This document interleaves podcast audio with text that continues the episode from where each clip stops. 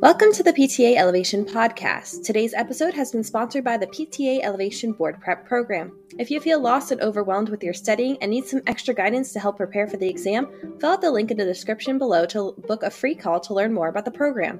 The program offers all the tools you'll need, from pre recorded videos to group and individualized coaching to help ease your anxiety when it comes to the exam. Thank you for your continued support. Now, on to the show. What's up, everybody? Today we're going to be going over rheumatoid arthritis. So this is different than osteoarthritis, although does they both do affect the synovial joints in the body. So make sure to make that you know the difference between the two, and we'll get started.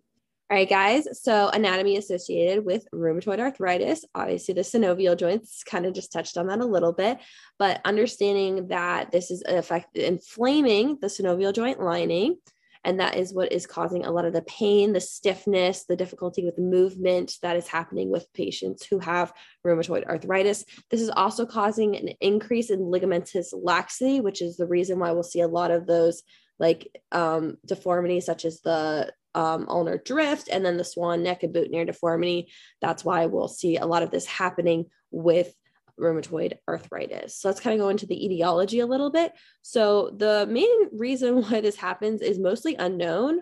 They're not entirely sure how it came about that people ended up getting rheumatoid arthritis, but they can pinpoint a couple of the reasons why people might get it to a few of the causes listed here. So there's a possible autoimmune component to it either a virus or a bacterial infection. We have some other conditions that might show up after a viral or bacterial infection, such as Guillain Barre. Sometimes even they think that type 1 diabetes might be linked to this because all of these end up being an autoimmune disorder. So the body is attacking the synovial joint lining, and that's what's happening with rheumatoid arthritis. They're thinking it might be triggered by a virus or bacterial infection. We see that this is present because of the presence of RF, which is a positive rheumatoid factor in the blood. So they'll do blood testing to see if there is this rheumatoid factor in the blood. And I believe in about 80% of patients, it ends up showing up. So, big thing with rheumatoid arthritis, though, and the boards will quiz you on this, is that it's more common in women who are in their middle age. So, this is the same kind of category group of people that we would see with adhesive capsulitis. This 40 to 60 year old women way more common through this kind of age range and gender. So, what does it look like? Kind of just touched on it a middle aged woman, because it's three times more likely in women than it is in men. So, age 40 to 60, that is your age range for women who are getting rheumatoid arthritis. It will present as prolonged morning stiffness longer than 30 minutes. So, this is one of the factors and the things that they'll ask the patient about how long is your morning stiffness lasting for? If it's less than 30 minutes, they're thinking more osteoarthritis, but having prolonged morning stiffness, like up to like two hours or something like that, they're thinking more of RA and rheumatoid arthritis. Now, this is also one of the differences between rheumatoid and um, osteoarthritis is that this is bilateral involvement. So if you're seeing that you're having the deformity on one hand with the ulnar drift, you're going to see it on the other hand as well. You have one of the knees coming in for um, like a, a genu valgum kind of deformity, you'll see it on the other knee. They both present pretty much similar, similarly, and then um, bilaterally with RA. Uh, with OA, so osteoarthritis, you're going to see it just one side at a time, like the left knee's messed up. Maybe then a couple years later, you'll see the right. But with this, it would be like the right knee is having problems and the left knee is also having problems. The, the main thing that you'll see with this is a joint tenderness and swelling around the joint itself. So you'll see this a lot on the MCP joints of the hands. So where the uh, phalanges connect to the um, metacarpals and stuff like that. You'll see that right through there. They'll have these big swollen nodules. It'll be tender to the touch and it'll be it'll just it's like a little balloon kind of thing. You'll see it on some of these patients. You'll know when you see it. Um, genu as i said before remember with osteoarthritis you'll have genu so genu being that knocked knee deformity for rheumatoid arthritis again that pain with that movement because those synovial joint linings are super inflamed and they are just not having it. So they're gonna it's gonna be painful to move and that is why they'll have this prolonged morning stiffness as well. So here are some of the deformities that are key that are associated primarily with rheumatoid arthritis. They might show up randomly with other things, but this is definitely big, big, big thing that is associated with rheumatoid arthritis that the boards will quiz you on. You got ulnar drift, swan neck deformity, and boutonniere deformities. And I'm going to show you what that looks like on the next slide. So here are the deformities that we might have here. And I hope my head isn't blocking the ulnar drift over here in the corner, but we can see on the right here that we have this ulnar drift. So the pinky side being the ulnar side. So all the fingers are starting to just kind of go towards that all ulnar side. So they're literally all, and you can see this in the x-ray here, how the joints themselves, and you can see here how it's so swollen here at these last two digits. It's it's a lot. It's it's all just going towards the side and that's because of this laxity of the ligaments that's just stretching out and it's, it's just going towards that side. So understand that ulnar drift specifically towards the pinky side is associated with rheumatoid arthritis then over here we have a beautiful picture with both the boutonniere deformity and the swan neck deformity so let me break these down really quickly swan neck deformity is hyperextension of the pip joint and flexion of the DIP joint.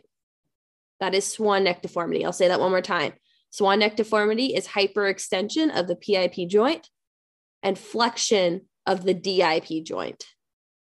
So the distal one is flexing and the proximal one is hyperextending. Boutonniere deformity, on the other hand, is the opposite. So with boutonniere deformity, you will see flexion at the PIP joint and you will see extension, hyperextension at the DIP joint. So with boutonniere deformity, the proximal interphalangeal joint is flexed and the distal interphalangeal joint is extended. So that is the difference. And both of those are the ones that are associated with rheumatoid arthritis. So how are we treating these patients? I want to go over some quick red flags and contraindications for when you're treating a patient who does have rheumatoid arthritis. You got to make sure that we're not doing any sort of aggressive stretching. This also includes traction, both cervical and lumbar traction, and that can even be manual traction as well. We want to make sure that we're not overstretching these joints or overstretching the joint capsule because it's already so inflamed and also, the ligaments are becoming lax, especially those ligaments up into the cervical spine and into the neck, especially like the alar ligament, the ones that like keep you from decapitating yourself. Those are all super loose. So, we want to make sure that we're not aggressively stretching this patient. Now, with rheumatoid arthritis, they'll have periods of exacerbation and then like just a chronic, just kind of going along with their daily life, like, oh, my joints kind of hurt. But when they're in those acute flare ups or exacerbations, we are not doing much with this patient. If you have a patient come in and they are like all flared up and everything, we're anything that we do with this patient it's it's just going to make things worse for the day. So you got to make sure if they're having an acute flare up that you're just using something superficial to heat them and just like you know some analgesic properties just pain management. They love paraffin. They love paraffin if they're having a flare up. So if you have a patient who's having an acute episode of rheumatoid arthritis flare up paraffin that's all you really want to do. No strengthening no stretching none of that. So Aggressive stretching is a big no no, and then take good care of them with pain management and little superficial heat, or if they're having a flare up. Other treatments that you're going to see with these patients is that they're going to be on a lot of pharmacological management to help manage this because it is a rheumatoid disorder. They're going to be going to a rheumatologist. They're going to be on DMARDs, which are disease modifying anti rheumatic drugs. So, the most common one, I forgot to put this on the slide here, but the most common one would be methotrexate. That's one of the ones that they would most likely, you would see this patient be on. And again, that's a DMARD. And then they're going to be also on some just regular old pain medications, some NSAIDs, and just making sure that they're helping keep all the inflammation down in the synovial joint lining. Obviously, they're going to make sure that those uh, medications are not interacting negatively with each other. That is what our pharmacist friends are making sure that they're doing. Now, on the PT intervention side of things, a lot of these patients, because they have a lot of deformities in the wrist and hand, are going to be seen by a certified hand therapist. So, this can either be a PT or an OT.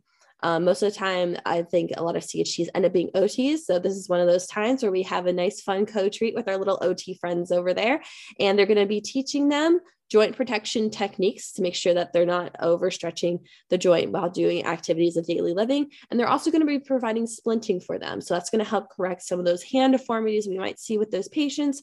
And then we'll also be making sure that we're keeping the joint from further deforming into any sort of shape that's going to cause it very uh, cause difficulty with the patient being able to do their activities of daily living. Again, we don't want to do aggressive stretching, but we can do very gentle P-ROM stretching. We teach the patients some self-stretching techniques to make sure that they're um, keeping the range of motion in that joint and that nothing too bad is happening at the joint level. Um, hot packs, cold packs, paraffin, those are all good for this patient, especially in the chronics and um, chronic stages, we can use all of them. With those acute stages, really paraffin's probably the best option for you. Just making sure that that's also some of those pain management techniques that we can use with this patient. Again, we want to make sure we're keeping this patient's aerobic endurance up because with the rheumatoid arthritis, it kind of makes them not want to do too much. So as long as we can keep their aerobic endurance up, they're doing pretty well with making sure we can keep them doing the activities that they've been doing. And then we can do some strengthening during the chronic stage, just, you know, if it's their arms and everything, some general upper extremity strengthening, trying to keep their legs good, working on transfers to make sure, and like just walking around ambulation and stuff, just to make sure that they're able to keep doing most of the things that they usually do. Most of these patients that you'll see, at least out in the clinic with rheumatoid arthritis, are just some you know that age range of women and they're just like it hurts to do like my cooking and stuff like that or it hurts to do my job whatever i've been doing. I'm having trouble. Maybe i went to the gym a lot. Now i can't pick up the weights anymore. We're just trying to make sure we can make it as smooth transition back to normal for these patients. And again strengthening and progressive resistive exercises are best are only supposed to be used when the patient's in a chronic stage which essentially means that they're not having an acute flare up or exacerbation so we want to make, make sure that they're keeping the strength so that they can keep doing the, some of the things that they do. And a quick note, you might have to modify the way that they grab things in the gym because maybe they can't wrap their whole hand around like the um the handle to do rows and stuff or grab the TheraTube. So want to make sure that we're modifying things for these patients. Keywords when it comes to rheumatoid arthritis, because there's a lot of times where the boards might ask you a difference between rheumatoid and osteoarthritis. And you kind of got to do some critical thinking to determine which one's which. Genu valgum, that's a big one that we're going to see with this patient because that is the the um the knocked knees. And then they'll have a bilateral involvement. So then that is going to be a difference between osteoarthritis and um, rheumatoid arthritis. You want to make sure that we're understanding if it's presenting on both sides, we're thinking RA. Ulnar drifts, that's one of the deformities for rheumatoid arthritis. And then swan neck deformity, that is another one of the um, keywords we would see in the deformities that we would see with rheumatoid arthritis, boutonniere deformity, another one, and then pain longer than 30 minutes in the morning, key sign that we're leaning towards rheumatoid arthritis rather than osteoarthritis. So, sample question today, guys. A physical therapist assistant is treating a patient diagnosed with rheumatoid arthritis. The patient is having difficulty gripping elastic therapy bands secondary to their dysfunction. On closer inspection, the therapist notices the therapist notices hyperextension of the patient's third PIP joint and flexion of the third DIP joint. What is this called? One, Boutonniere's deformity. Two, Heberden's deformity. Three, swan neck deformity.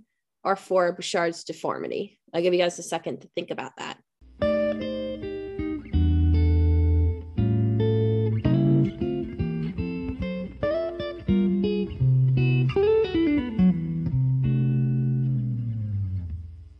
All right, guys. So the answer is swan neck deformity. So let's go back to that slide just so we can visualize this. So the question is asking, let me just say, the question is asking, they have hyperextension of the PIP joint and they have flexion of the DIP joint. So let's go back.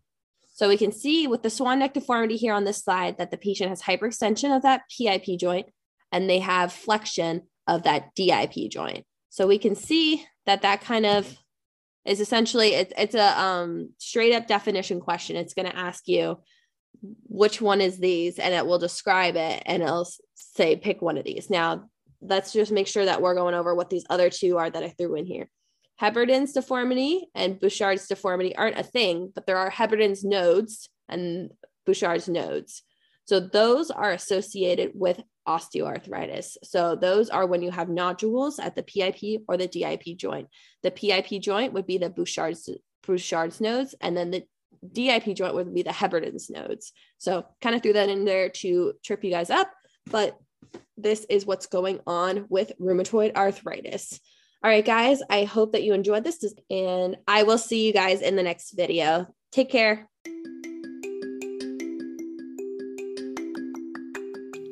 Thank you for listening to this episode of the PTA Elevation Podcast. We look forward to continually serving you as you embark on your journey towards becoming a licensed physical therapist assistant.